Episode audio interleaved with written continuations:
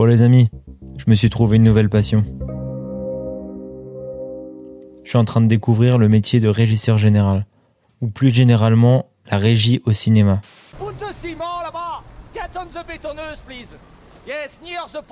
Pendant le tournage d'un film ou d'une série, il y a un poste un peu particulier et indispensable. Un type ou une équipe qui est là très tôt, qui part très tard, qui fume déroulé.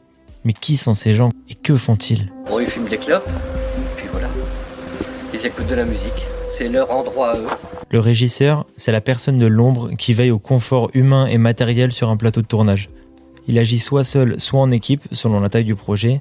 C'est le cœur du tournage. Tout passe par lui. Plus il est vif, plus le tournage est fluide.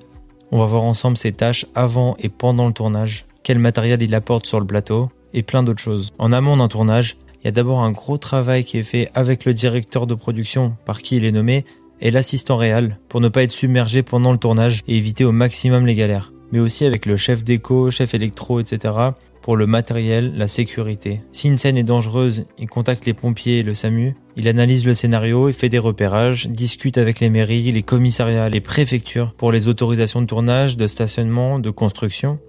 C'est aussi l'équipe régie qui gère la bouffe. Ils doivent prévoir les repas, forcément. Généralement, c'est un traiteur quand il y a du budget. Mais aussi les petits trucs à grignoter, les trucs à boire, du café, très important. C'est le meilleur ami sur un tournage. Il doit savoir comment chaque personne arrive sur le plateau. Soit en transport en commun, pick-up, taxi, avion, tout ce que tu veux.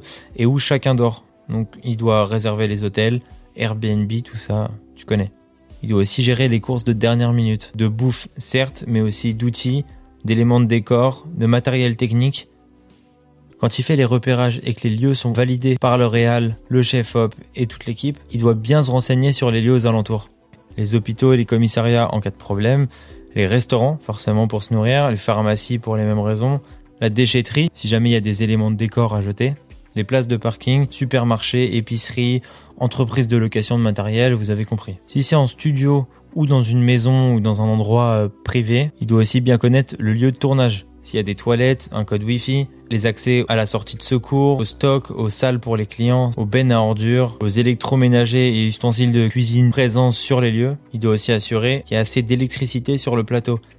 Le cas échéant, il doit contacter EDF. Ensuite, forcément, il fait la liste des besoins. Il achète ou il loue tout ce qui lui manque pour assurer toutes ses missions pendant le tournage. Et ça, j'en parlerai un petit peu plus tard.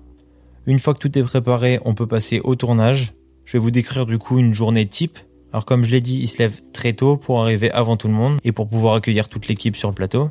Il achète ses petits croissants, il gère tout ce qui est propreté, il installe toute la table régie avec la bouffée des boissons, il check les places de parking, voir si tout le monde peut se garer. Si c'est dans la rue et qu'il n'y a pas de parking prévu à cet effet, il fait du ventousage, c'est-à-dire mettre des plots au niveau des places de parking Bien sûr, il faut avoir les autorisations avant, mais il a déjà fait les checks. Si c'est en extérieur, il doit installer les tentes et tout le matériel extérieur.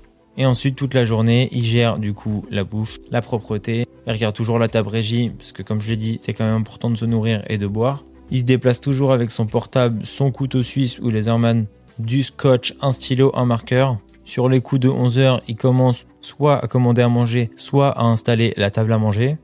S'il faut, il gère la circulation et tous les imprévus, les éléments de décor à aller chercher, la sécurité sur le plateau, vérifie que tout soit bien en ordre, etc., etc. Et à la fin de la journée, quand tout le monde est parti, eh ben il range tout et il repart se coucher.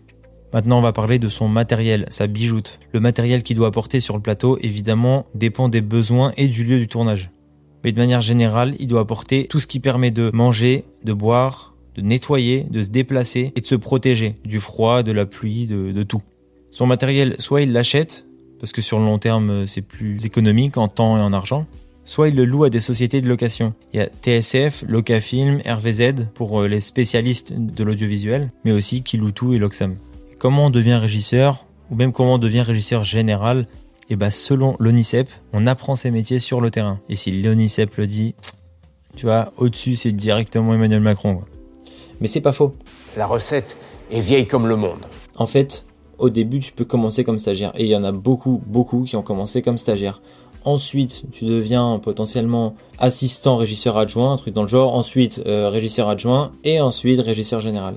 Un régisseur général, à ne pas confondre avec le régisseur plateau qu'on voit sur les plateaux télé, il gagne environ 300 euros par jour. Mais ça dépend forcément du budget. Il est généralement intermittent du spectacle. Mais il peut aussi avoir sa société, être auto-entrepreneur, être salarié d'une boîte de prod. Maintenant, on va parler des qualités d'un régisseur. La première qualité d'un régisseur, c'est de savoir se débrouiller. Il doit aussi avoir son permis et une grande capacité à trouver des solutions dans l'urgence. Voilà, je vous ai décrit ma passion du moment. J'ai découvert ce métier et aussi cette passion récemment. Je pense que c'est un métier sous-coté. J'entends souvent dire que c'est un métier d'esclave parce que tu arrives très tôt, tu pars très tard, t'es mal payé.